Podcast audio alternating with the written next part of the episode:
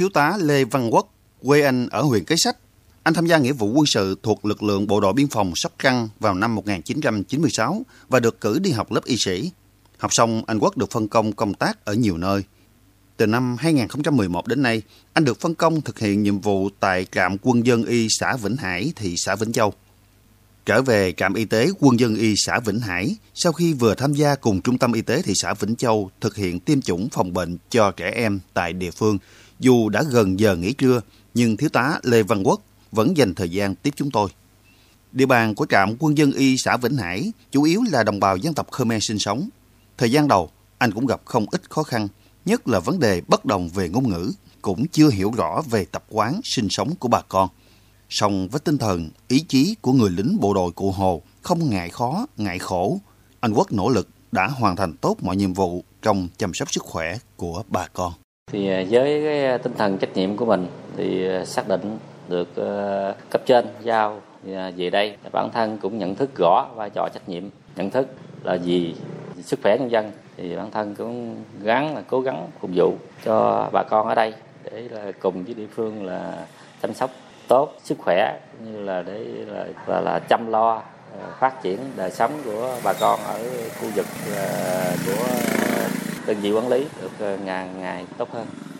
Đời sống đồng bào Khmer ở trạm quân dân y Vĩnh Hải đứng chân còn nhiều khó khăn, đa phần sinh kế bằng công việc làm mướn, làm thuê và đánh bắt thủy hải sản ven biển. Bằng trái tim của người thầy thuốc và tinh thần của người lính quân y, thiếu tá Lê Văn Quốc luôn gần gũi với quần chúng nhân dân. Khi nhân dân cần, anh luôn có mặt và cứu chữa kịp thời. Bà Lâm Thị Phiên, nay đã 75 tuổi, ở ấp Huỳnh Kỳ. Các con của bà đã rời quê để tìm việc ở tỉnh ngoài. Hiện bà sống với đứa cháu gái hơn 10 tuổi. Do tuổi già, sức yếu, nên việc đến trạm quân dân y xã Vĩnh Hải để khám và lấy thuốc điều trị bệnh cao huyết áp là rất khó khăn đối với bà. Nhưng bà Phiên cảm thấy ấm lòng và xúc động bởi thiếu tá Lê Văn Quốc vẫn tranh thủ thời gian đến thăm khám và phát thuốc cho bà ngay tại nhà.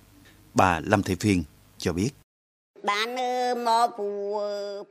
Được chú Vốc đến thăm khám tại nhà tôi vui lắm. Đi thì lại khó khăn, giờ có chú Vốc đến tôi vui lắm. Có cho tôi cả mấy vị thuốc nữa nè. Tôi mong có sức khỏe tốt.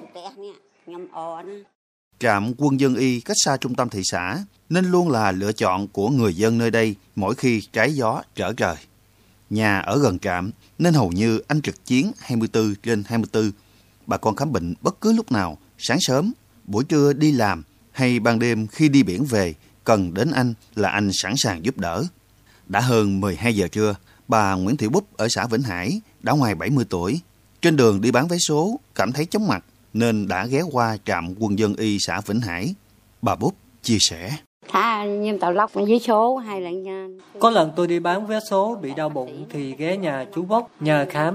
Chú Bốc khám xong còn cấp cho tôi thuốc uống mà tôi gửi tiền chú Bốc không chịu lấy vì thấy hoàn cảnh tôi khó khăn. Chú Bốc thường giúp đỡ những người khó khăn như tôi nhiều lắm.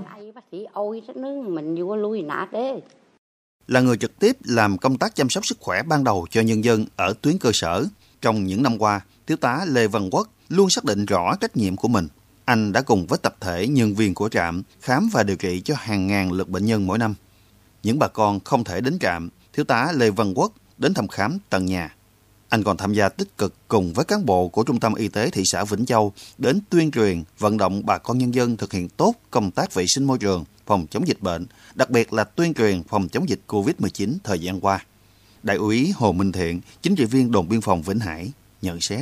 Ngoài với công tác ờ, quân y của ờ, đơn vị thì đồng chí Quốc cũng đã phát huy vai trò tinh thần trách nhiệm của mình cùng với ờ, lực lượng y tế của địa phương thường xuyên tham gia cùng với chính quyền rồi y tế của địa phương thăm khám chăm sóc sức khỏe ban đầu cho nhân dân ở khu vực biên giới biển thuộc hai xã Vĩnh Hải và Lạc Hòa. À, song song với đó thì đối với những nơi mà điều kiện đi lại khó khăn như ở các khu dân cư trên địa bàn xã Dinh Hải, xã Lạc Hòa, đồng chí Quốc cũng đã tận tình thăm khám đối với những hộ gia đình bà con mà đi lại không có tiện hoặc là đau ốm phải à, nằm trên giường thì đồng chí Quốc cũng đã tận tình tới nhà thăm khám rồi cấp thuốc miễn phí.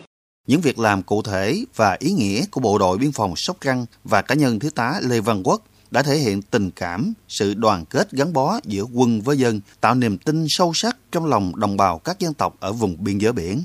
Hơn 20 năm gắn bó với nghề y, thiếu tá Lê Văn Quốc vẫn không ngừng học hỏi, trao dồi chuyên môn, rèn luyện y đức để xứng đáng với lời dạy của bác, lương y như từ mẫu, xứng danh bộ đội cụ Hồ, bộ đội của dân, do dân và vì nhân dân, xứng đáng với niềm tin yêu của người dân ở khu vực biên giới biển xã Vĩnh Hải.